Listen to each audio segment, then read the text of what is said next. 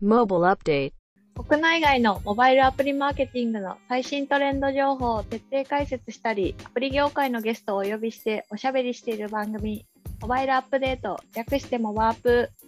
こんにちは、リプロの柏木です。こんにちは、リプロの稲田です。今週もどうぞよろしくお願いします。お願いします。ああ、3月暖かくなってきましたね。今日結構寒いですけどね、珍しく。ね、あ上がって下がって、で、花粉が強いと。ちょっと今週も変わらず花粉症なので、鼻声の部分あるかもしれませんが、はい、ご了承ください。おい。今週もウィークリーのモバイルアップデートに3つ、ね、取り上げていければと思います。はい、第100回のテーマ3つになります。1つ目、マイクロソフト iOS 版 Xbox クラウドゲーミングのパフォーマンス改善を発表。2つ目、Netflix は独自広告ネットワークを形成するか。3つ目、米国トラベルアプリ調査を読み解く。休診中のホッパーが Airbnb とシェアを大逆転。この3つに関して取り上げていきます。おい。でまず1個目の Xbox のクラウドゲーミングのパフォーマンス改善に関する話ですね。えっと、マイクロソフトがえー出している Xbox クラウドゲーミングという、まあ、クラウドゲームのサービスですね。が、えっとまあ、iOS 側でも一応サポートはされてるんですけども、そちらの、えーコアアップデートを行って、えーパフォーマンス改善っていうのをしたというふうに発表をしています。で、あんまり多分 Xbox のクラウドゲーミング触ったことないんじゃないかなと思うんですけど、まあ、理由としてはあのアプリストアに出てない、iOS の App Store 上になくって、PWA、 Progressive Web Web Application の形で出てるからっていうのがまあ一番大きな理由かなと思うんですけども、うん。えーとそちらの方がですね、えーと、パフォーマンス改善されてますと。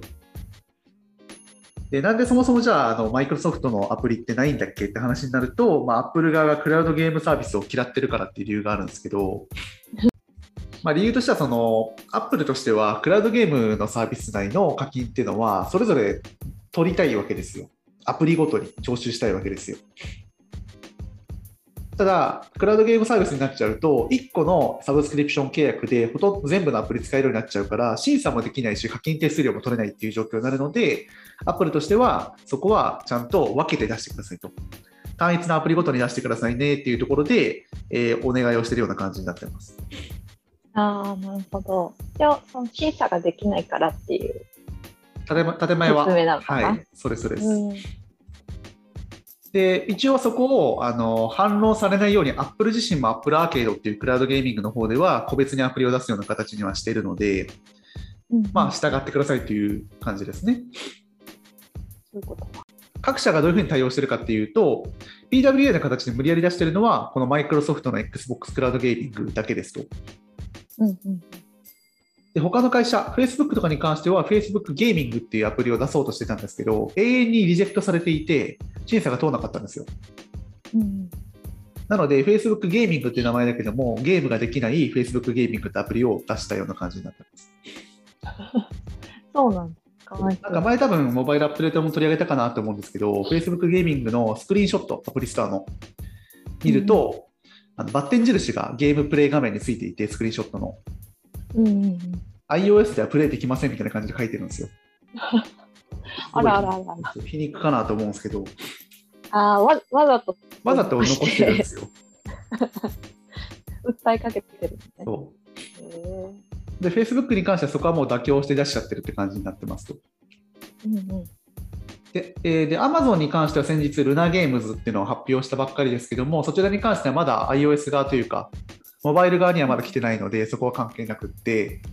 Netflix は結構そこはおとなしくて、ちゃんと個別にアプリ出してるような感じになってます。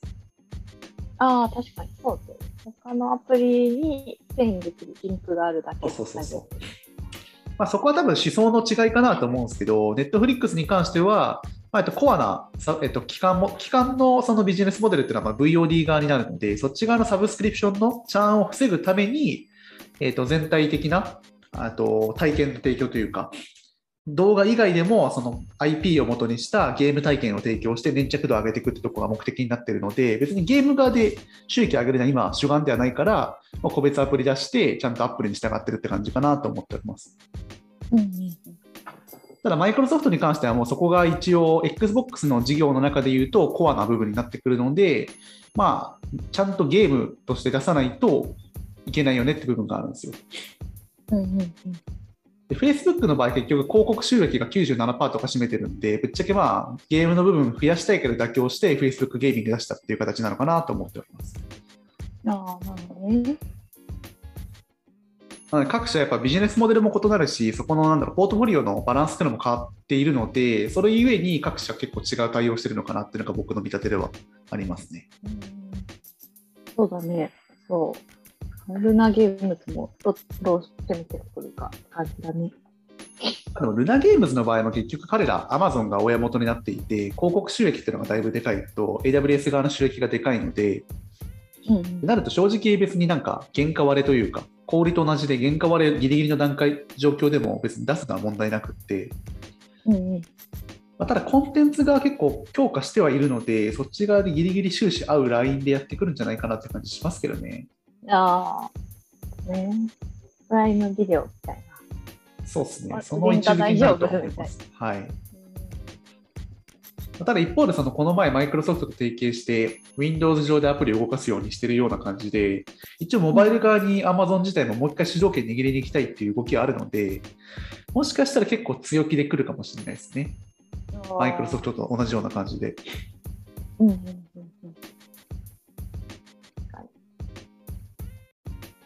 でじゃあなんでこのタイミングでマイクロソフトがこのパフォーマンス改善したかっていう部分をちょっと考察していくんですけど、うんまあ、多分考えるにあのアクティビジョン・ブリザードの買収が控えてるからっていうところが一番大きいかなと思っていて、うんうんうん改めてそのアクティビジョン・ブリザードの買収に関して振り返ってみると、まあ、アクティビジョンブリザード・ブリザードという、アクティビジョンという会社とブリザードという会社が連合してできた、まあ、バンダイナムコ的な会社ですね。うんうんの、えっと、買収を、えっと、今、申請してますと。で、アクティビジョン・ブリザードがどういうゲーム持ってるかっていうと、まあ、コール・オブ・デューティーとか、デスティニーとか、ウォークラフト、ディアブロ、あと、カジュゲー側で言うと、キングのゲームとか、あと、クラッシュバンディクーとかも一応持ってる感じなのかな。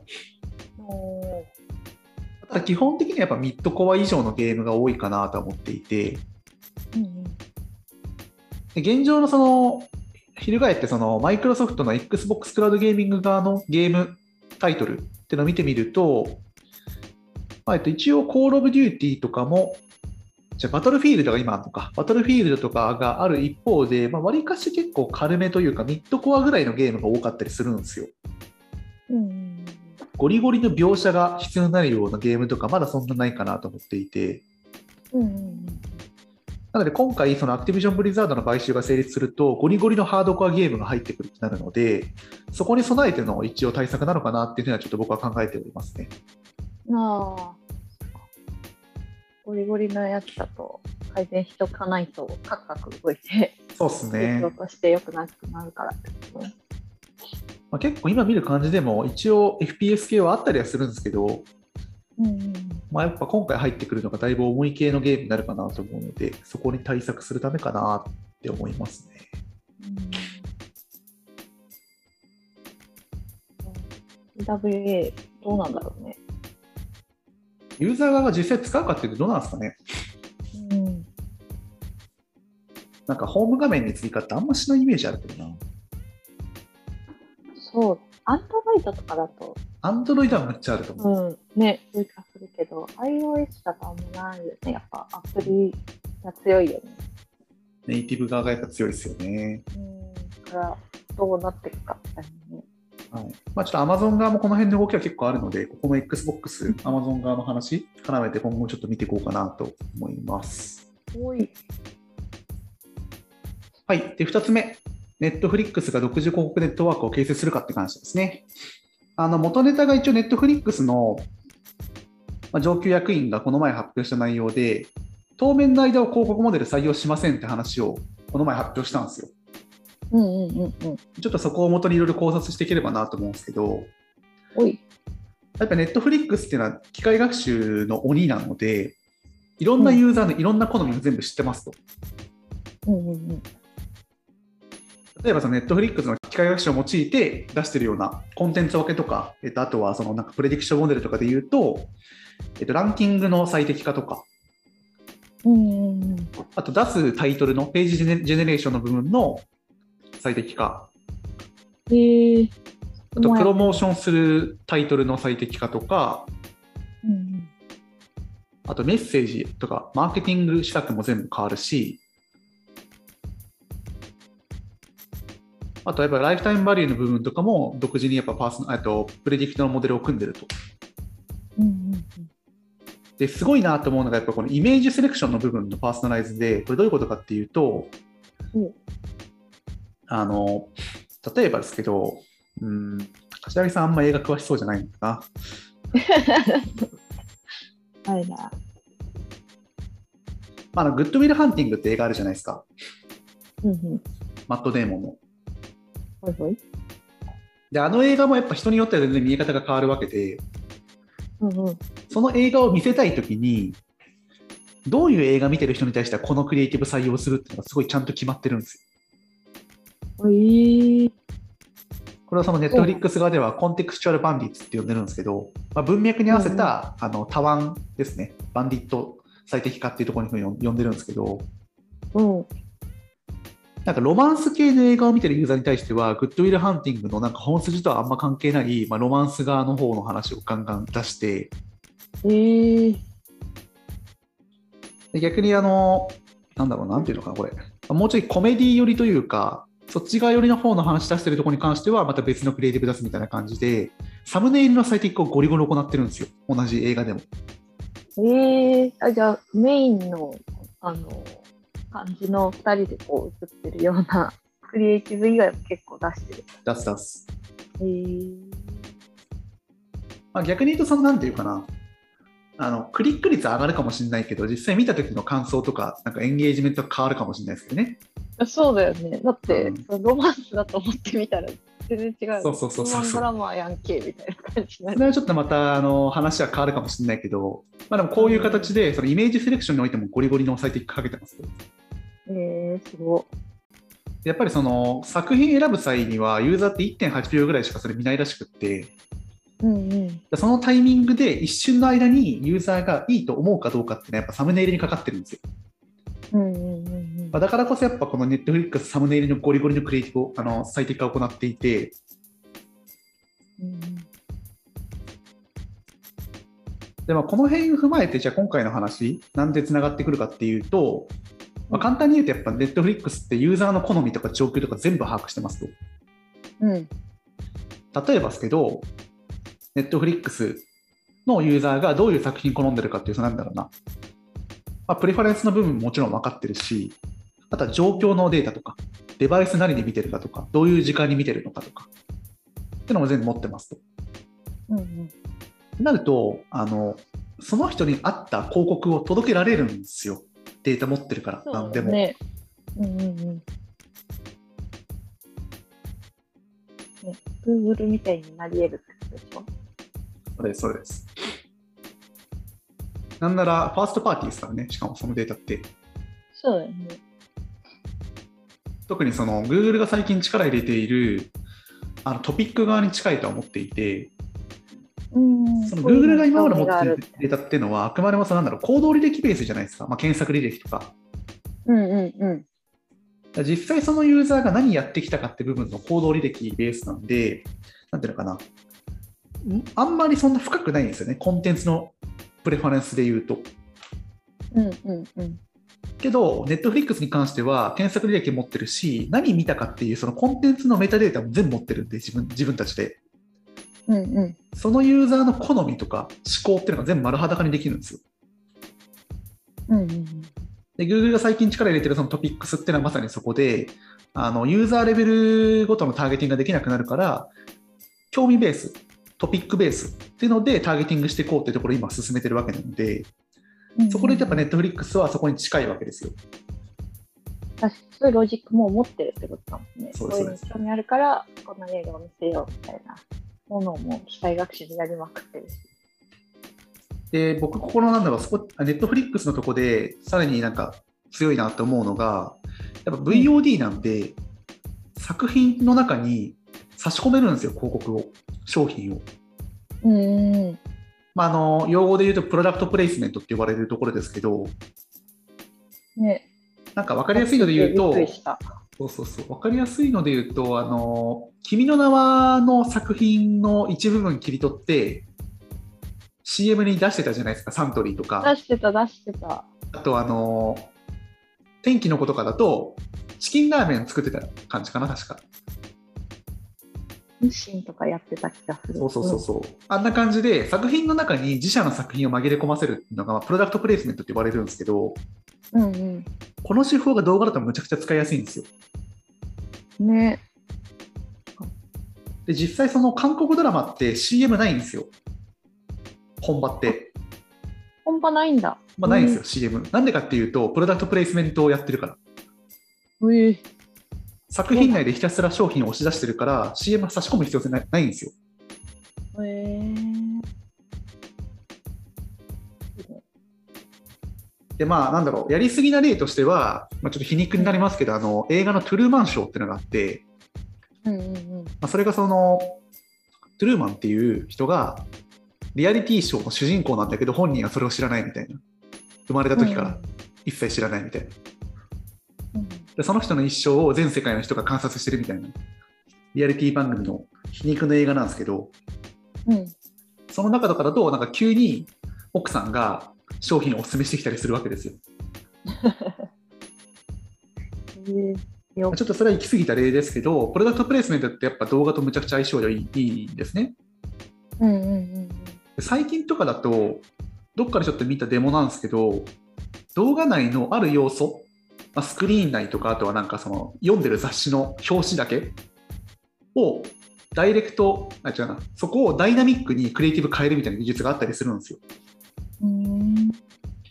うん。見る人によっては、えっと、同じ動画のワンシーンだけど、その広告枠がその表紙だとしたら、そこだけなんか違うものに変わってるとか、うん。とかをできる技術があるので、すごいね。今までだったら、それこそトゥルーマンショーとかだったら、その、あの、タイアップの広告会社さんと、じゃあこの商品入れてくださいみたいな。そうそうそうそう作品作ってたのが、もう枠だけ作っとけば、こダイナミックに募集して入れ替えられるでしょ？もうそんな進化してるやん。それがもっと進化していくと、こネットフリックスむちゃくちゃ強いわけですよ。そうね、確かに。で、まあ、うんもちろんそのユーザー側の体験とのトレードオフになる部分も一定あると思うので、やりすぎや禁物だっていうことで、ネットフリックス側は多分そのなんか手掛けるとこはないのかなと思うんですけど、うんうんうんうん。ネットフリックスのしその心情として、広告は用いずにひたすらいいコンテンツを流してユーザーを獲得するっていうのがあるので、うんうん、まあ、なんかやりすぎない範囲でもしかしたらあるかもぐらいですけど、もしやるんだったら、まあ、ユーザーのエンゲージメントを置いといて、むちゃくちゃ利益は上がるだろうなと思いますね。うんうんうんうん。確かに。ええそれは広告出したいってなるわ。うん、うんなんかこっそりやられても気づかないね。そうっすねだったら。うん例えばなんかその007の映画とかでアストン・マーティンはむちゃくちゃやっぱシンボルになってるわけだけど、うんそこになんかなんだろうな、カローラとか出てきたらなんか引くじゃないですか。ユーザーに合わせて変わってるやん。そういう体験は多分しないと思うんで、うん、やりすぎが禁物ですけど、もしかしたら多分、まあ、ネットフリックスやんないかもだけど、他のそういう VOD 系のプラットフォームはあり得るかもなって感じですね。その辺はあんま気にしないような会社、Amazon とか。うん。ありそう。あとはね YouTube とかやんないのかな？YouTube？と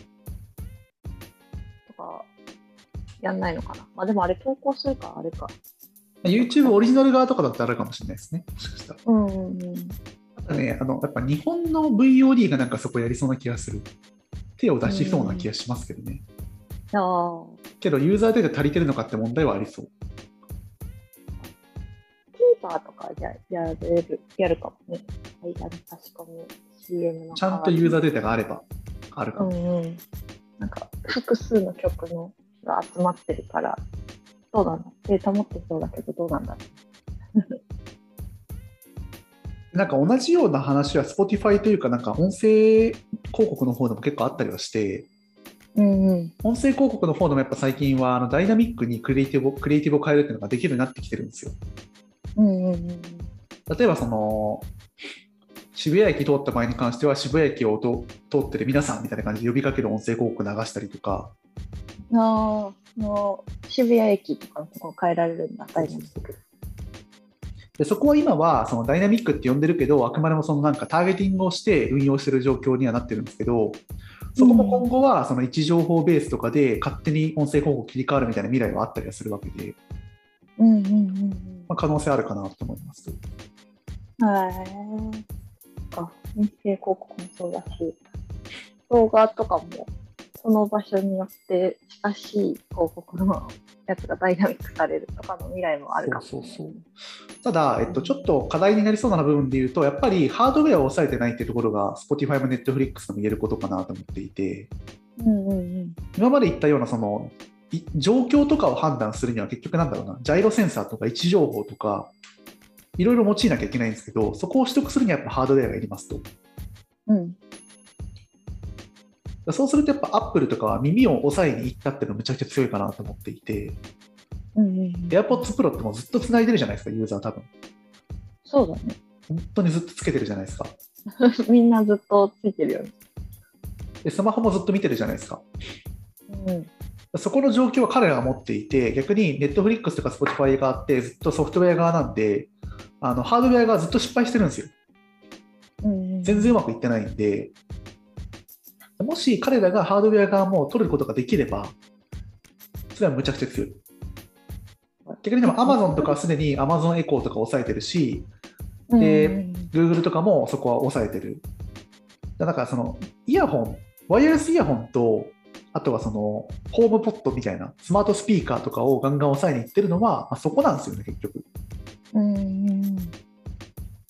家の中での状況とか、その人の状況を全部把握するには、そこに染み込むようなデバイス、ハードウェアを作らなきゃいけないからこそ、Amazon も Apple も Google もそこ最近むちゃくちゃ力入れていて、うんうんうん、Spotify とかハード Netflix がそこを抑えない限りは、まあずっと多分その広告配信面にしかならないだろうなって感じがしますね。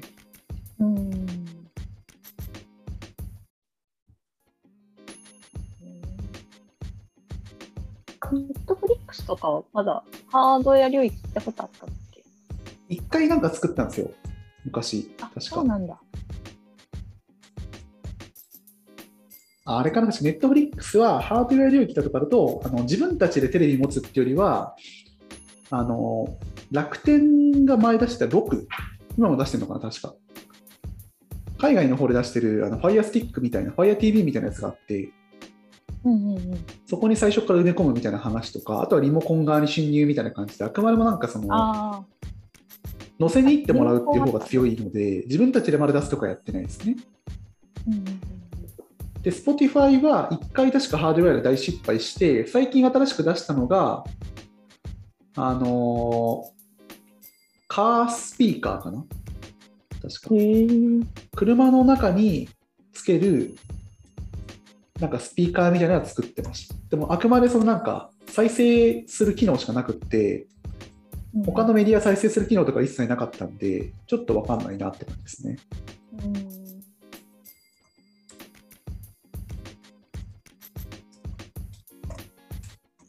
まあ、この音声領域とかむちゃくちゃ今面白いなと個人的に思っていて、あのもし今話した話とかもっと深掘りたいって方は、あのオトナルの代表の方がやられてる、オトナルラジオ、オトナルポッドキャスト、まあ、ちょっとポッドキャストがあるので、そこをちょっと聞いてみると面白いかなと思います。うんはい。ちょっと長くなりましたが、ここ結構面白い内容だったので、掘り下げてみました。2点目の話でした。はいで最後が、米国トラベルアプリ調査読み解くというところですね、になっています。今回は Apptopia っていうアプリ市場分析ツールを出している会社が提供してくれた、えーと、 United States Travel Trendlines っていう、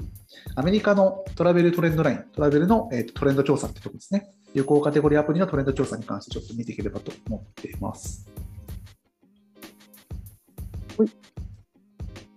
結構アメリカとかだともうあの旅行系のカテゴリーはガンガン回復してる傾向はあってうんこの辺はなんかやっぱ日本とは若干まだ違うかなって感じしますね。そうだね。エアライン系とかも戻ってるもんね。そうそうそう。ちょっとなんかそれぞれのカテゴリー見ていければと思うんですけど、まずそのホテルアプリですね。とかで言うと、あのやっぱりパンデミック発生当初とかはだいぶ落ち込んだんですけど、その後はむしろ以前よりも上がってるんですよね、うなぎ登りで。ねで同じような傾向はやっぱあのカーレンタルのカテゴリーでもあったりはして、カーレンタルも一瞬ちょっとだけ落ち込んで、その後一気に上がってるんですよね。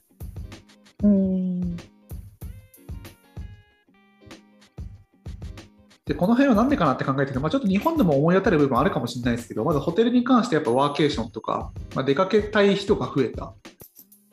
うんうん身近な部分で出歩けないならもう遠く行っちゃおうみたいな人とかが増えたみたいなこととか。うんうんうん。で、カーレンタルに関しては、もともとアメリカが車社会っていうのもあるんですけど、あの、感染予防の観点とかも含めて、車移動した方が楽じゃんみたいな感じで、そっちを選択する人が増えたっていうのがあるのかなと思ってはいます。うん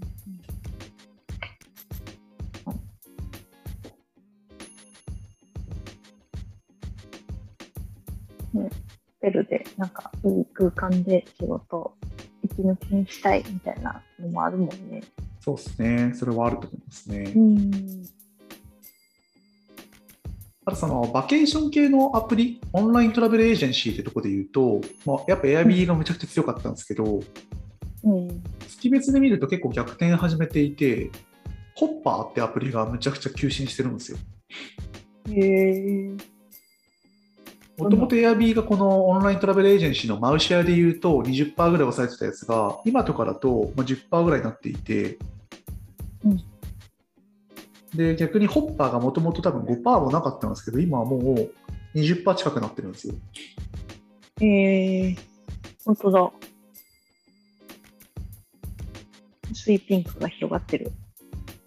うんそうなんですよで、ホッパーが何出したかっていうと、あの長期間の、まあ、中から低長期間かの、まあ、た短期間も含めか、短期間、中期間、長期間全部含めたあの賃貸機能っていうのを提供し始めたんですよ。家の。うん。えー、でホッパーのユーザーとかの調査でいうと、結構やっぱり若者が多くって、彼らの場合はなんかファンシーなホテルにたくさん泊まるよりも、快適で自由度が高い家に泊まる方が楽っていうのがすごい調査として出てて、うん。まあ、そこの影響もあって結構急進してるって感じかなと思いますね。えー、あエアビーと確かに提供されてる部屋がのタイプじゃ違うね、店。えー、そうなんだ。あとそのホッパーの場合面白いのが、あのホテルとか航空運賃とかの予約の際ってなんかマイルみたいにたまるじゃないですか。うんうんうん。それと同じような感じで、あの家をレンタルしたりすると、なんかホッパーポイントみたいな感じで、独自通貨が手に入って、うん、このホッパーが可愛いウサギのアイコンで、キャラも可愛いんですけど、あのキャロットキャッシュシステムってのを持ってるんですよ。人参。えー、めっちゃ可愛いんですけど、まあ、それを実際に通貨として使えるんですよ、他のところに。えー、他のとこ泊まるときにそうそうそう使えるんだ。とか、あと、まあ、ここも一応あの、カーレンタルとか、あと飛行機予約とかもアプリ内でできるようになってるんで、そういうのも転用できるんですよ。へえー、便利。まあとかもあって結構伸びてるようなアプリですね。あへえ若い層はそういう堅実な層が増えてるのかな。そうそう10人に4人は35歳以下らしいです。へえちょっとあなんか 10, 10人に4人かって感じですけど、逆じゃないんだって感じだね。で逆に今ちょっと僕らあんま馴染みないかもしれないですけど、あのクルーズっすね。ああ、クルーズのアプリのなんか傾向も出ていて、うんクルーズのこの落ち幅やばいっすね。めちゃめちゃ落ちたね。死ぬほど落ちてますよね。までまだやっぱ復活しきってない。そうそうそうそう。んまあ、でもやっぱクルーズはなんか理由分かりやすいかなと思っていて、まあ一定長期間の移動だけど、出口ないじゃないですか。うんうんうんうん。あの日本でもあったじゃないですか、当初。ねさ最初の一番最初。クルーズだったよね。はい、で飛行機の場合って、まあ正直、あの換気システムむちゃくちゃしっかりしていて、うんうんうん。お店よりもやっぱ飛行機の場合って換気システムしっかりしてるんですよ。だって言うよね。そうそうそう。えだし、まあ言うても最長でも多分12時間ぐらいじゃないですか。まあ、マックス飛んだとして。そうそうそう。うんまあ、僕らがヨーロッパとかアメリカ行くとそんぐらいなんで、彼らの場合、米国内の移動なんで、まあ行っても多分10時間以内とか8時間以内とかになるわけですよ。そうね、そんなに端から端まで行っても。うんうん。っていうのがあるので、まあ、やっぱ飛行機は全然安全と思われてる一方で、クルーズはやっぱもう、そもそも需要がないし、怖いしって理由で苦しんでるって感じですね。アメリカでクルーズするって言ったらもう長旅以外なさそうだもうんんね。確かにまあ、この辺はちょっと日本のデデータとかも含めて話すと面白いかなと思うので、ちょっとまた検討しようかなと思います。うん。ぜひぜひ、日本の状況も戻ってきてるのかいろいろ知りたい。カーレンタルとかホテルは見た感じなのかもしれないけど、どうだろう。うん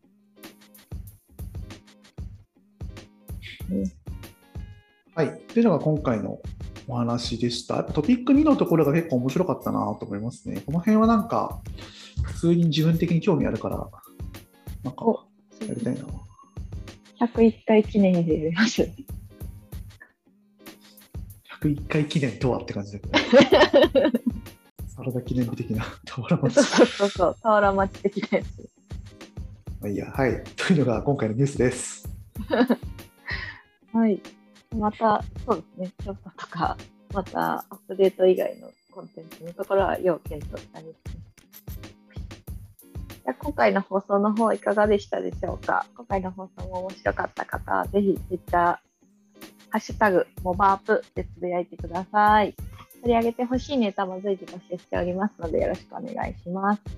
ではまた来週会いましょう。はい。じゃあまた来週お会いしましょう。さよなら。You